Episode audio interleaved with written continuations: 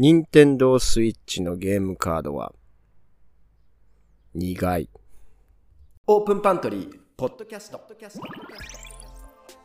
さあ始まりました。オープンパントリーポッドキャスト。今回が第9回目となります。どうぞよろしくお願いします。えー各地でちらほらと桜の開花のニュースが入ってきております。皆様はお花見今年は行く予定ございますでしょうか？ね、桜の季節いいですよね。少しずつ暖かくなってきて、お外の散歩も気持ちよくなってきている、そんな季節でございます。えー何度かね、お話しさせていただいてるんですけども、私、音声 SNS、クラブハウスで、グッドノーイングジャパンというクラブ、団体の運営に携わらせていただいておりますが、その中ですごく面白いアプリを教えていただいたんですね。えーその運営の一人である山梨県で桃を栽培されている方なんですけれども、その方に教えていただいたアプリで、えー Be My Eyes と呼ばれるアプリがあります。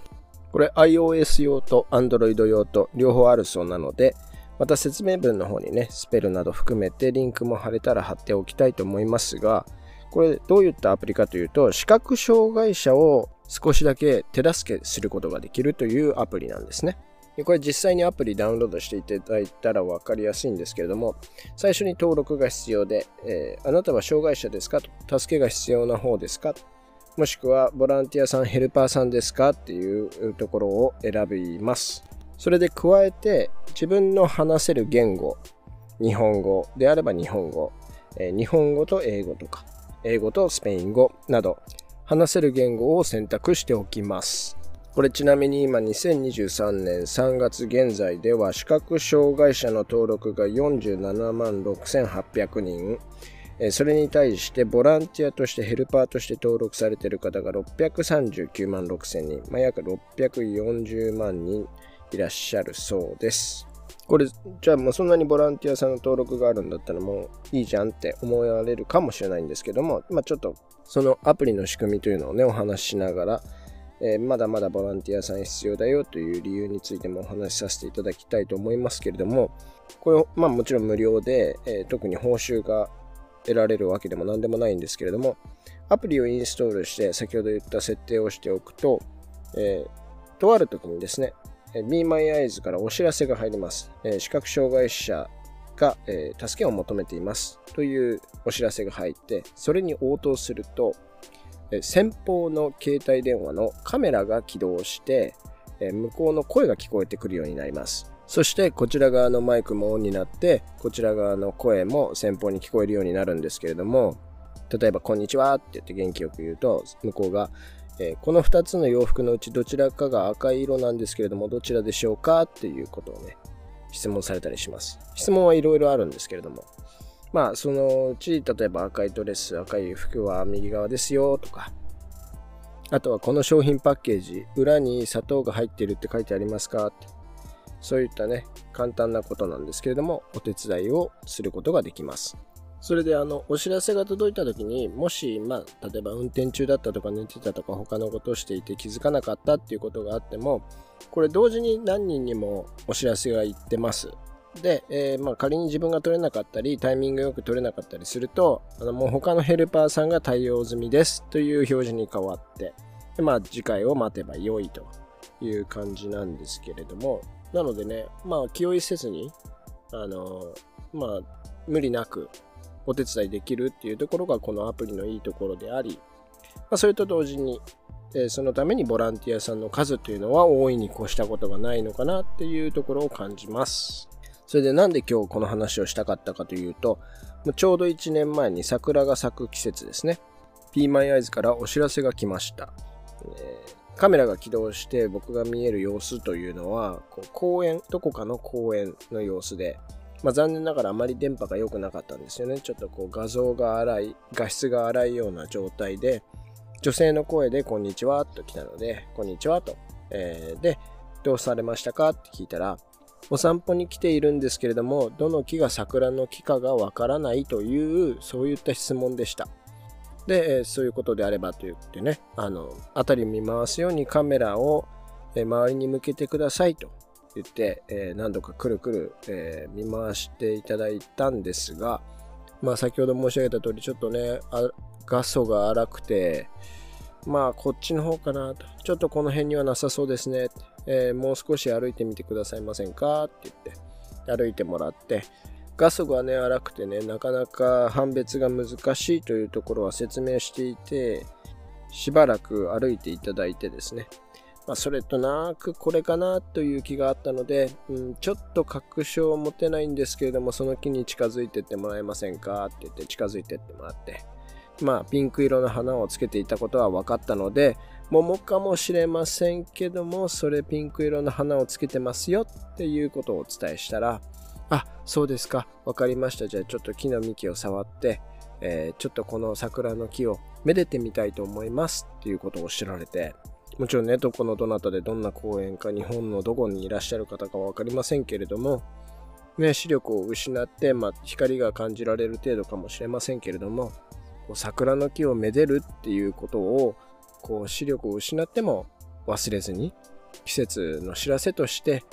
感じるっていうのはね、すごくいいことだなっていうのをね、その時、電話を切った後に感じて、僕にとっても温かいエピソードとして残っていますし、まあ、ぜひですね、皆さんも、逆に教えてもらうこともあるかもしれない。ぜひ、Be My Eyes というアプリを使ってみてください。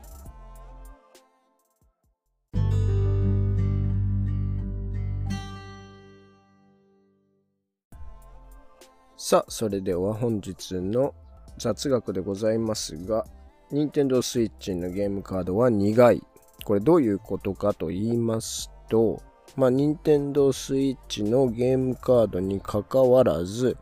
なんと SD カードも苦いそうですよ。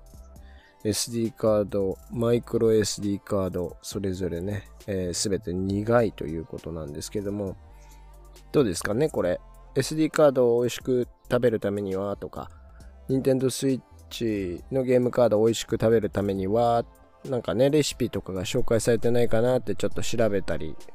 まあしてはいないんですけれども、どういうことかというと、誤飲防止ですね、これね。はい。えー、誤飲防止のために、えー、とある、えー、化学物質が添加されております。デナトニウムベンゾエイトという化合物が、これ、わざと添加されております。ちなみにですね、ものすごく苦いということで、ギネスブックにも最も苦い物質として、として登録されております。まあ、なので、え、SD カードや、え、ゲームカード以外にも、え、洗剤だとか殺虫剤、え、他にもいろいろな薬品で誤飲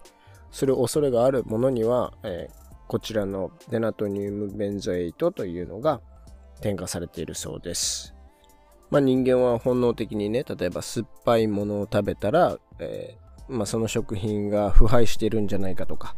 苦味があるということは、それは毒なんじゃないかっていう、まあ、そこの本能を利用してですけれども、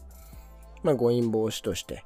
えー、添加剤として、えー、利用されているということなんですけども、これね、食品添加剤としても登録が済んでいるそうです。えー、まあ、そりゃそうですよね。えー、ということで、えー、実際に体に害はないんだけれども苦味が強く感じられるということで、えー、利用されているということだそうです。で、さらにはこの苦味を利用して、え例えば最近ですとプラスチックゴミ、